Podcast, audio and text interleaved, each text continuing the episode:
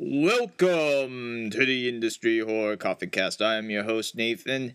And well, we are just about a week away as I am recording to a day that is of food, football, and family that is known as Thanksgiving. Of course, this is gonna, of course, due to the fact of a lot of stuff that happened this year, it's gonna be a little bit different.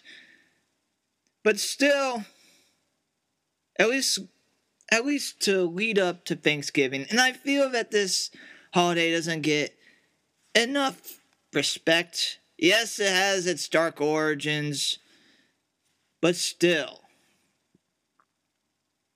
You will find out in either the upcoming or later episode of why there was a time that actually Thanksgiving was one of my favorite holidays. But to lead up to but to lead up to Thanksgiving, as we all know, let's face it, Halloween isn't really over for the turkeys.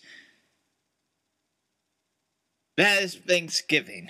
So to lead up, everyone's well looking forward to at least some type of food, at least. I'm in a list all of the possible foods that you can have on Thanksgiving, maybe even an ASMR style, and then we'll get to since we'll get to the real debate. Should there be or should there not be a kids table? We'll be right back. It's Thanksgiving time, time to stuff your face and enjoy watching some football and conversations to have. Okay, and welcome back. So instead of just looking randomly on the on like a website of the Food Network or anything, of that nature. Let's make this a little bit more interesting. Let's see from the top of my head on how many dishes I can think of that relate to Thanksgiving. The food for Thanksgiving turkey. If you don't like eating regular turkey, then you get the tofu turkey uh, underrated food item, in my opinion, the green bean casserole. I didn't really appreciate it when I was younger, but I do appreciate it now. Oh my gosh. Uh, potatoes, but in my case, cheesy potatoes. Oh, they are so good. Cheesy mashed potatoes. Mm-mm-mm sweet potatoes. And especially for some of the people that actually have like brown sugar and, and put uh, marshmallows on top. I want to do that at some point with one of the sweet potatoes. Mmm, so good. Homemade rolls. But some people actually, if they can't make homemade rolls, sometimes they just have bread or or even get Hawaiian rolls. The Hawaiian rolls,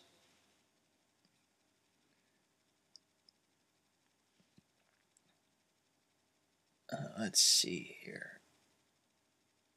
You you gotta have cranberry salad. You you gotta have like cranberry salad. Oh, and how could you forget pumpkin pie, apple pie, cherry pie?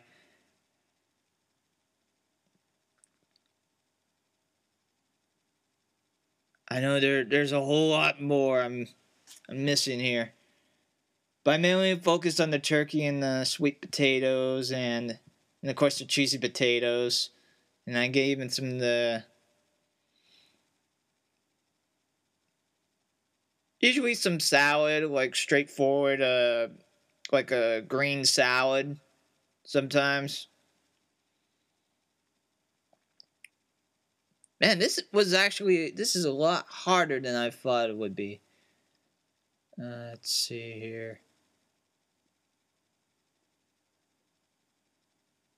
I know we have a lot more food than, than just that uh, when we have Thanksgiving. Um,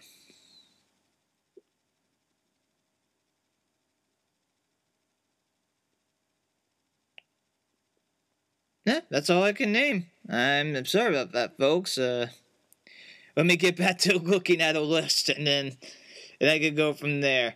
Man, that was hard.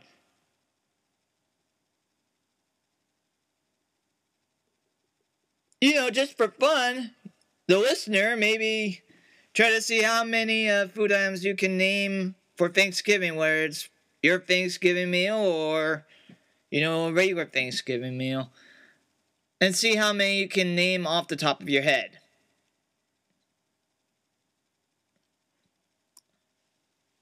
Uh, we'll be right back. How could you forget about the pecan pie? It's one of the top two on Thanksgiving.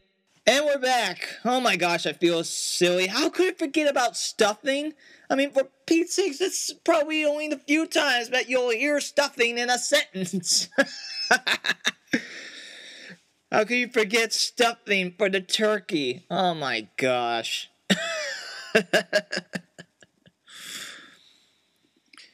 oh my gosh. Especially bread stuffing, or. I know there's a lot more other stuffing.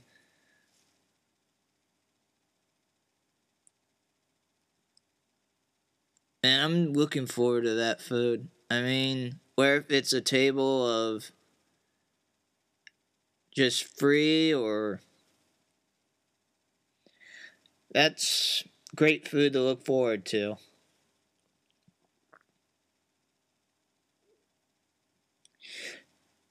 And now, let's get to. And now let's get to talk about what I, what I like to call the separation of tables, aka debate with whether or not to have a kids' table. Well, to be honest with with my family when we do Thanksgiving, uh, there is no such thing as a kids' table to us. There, is, we don't have like a setup of a kids' table. We have a setup for tables outside and inside. We just let everyone else just sit where they want. We don't have arranged seating. We just we just make sure that there's enough chairs so that way everybody can be you know part of a conversation. And usually we have uh, three to five uh, five tables uh, free. And then even the and even even enough room for even the counter. Some people eat on the counter like i do. And yeah because we just we just think that, that that's not really necessary to have a kids table. As long as you know give the option of people where to sit so that way you know you could have a conversation and and plus you're not really giving if, if you have a kids table and a grown-ups table then you're really kind of cutting out the kids on equal footing, you could say, of of how you tr- how you treat them in an emotional and an intellectual way. We make sure to have uh, the parents are close by, you know, but we don't have arranged seating. So that way Thanksgiving doesn't go too out of hand. But we make sure that everybody, uh, you know, sits where they want to, sit near people where they want to have a conversation with. Yeah, I, I just find it kind of ridiculous to have a kid's table. Like, I can understand some of the circumstances if they are really little kids, but at the same time, it's just have them sit where they want to, so that way they have, so that they feel that they have equal footing.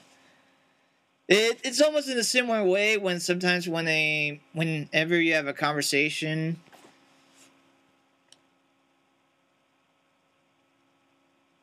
have a conversation with them and you decide to just just stand straight up instead of kneeling down so that way you are talking to talking to them actually talking to them.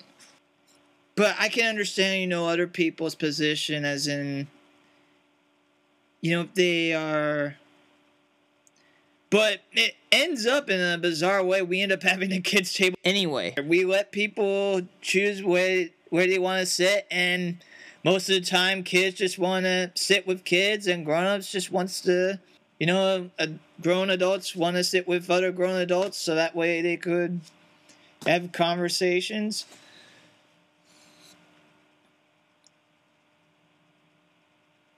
You know even though we're like it's okay if like if you want to sit with with people to have a conversation with yeah. So in the short sense i i just don't think it's necessary but i can understand you know how other people feel that maybe there needs to be a kids table.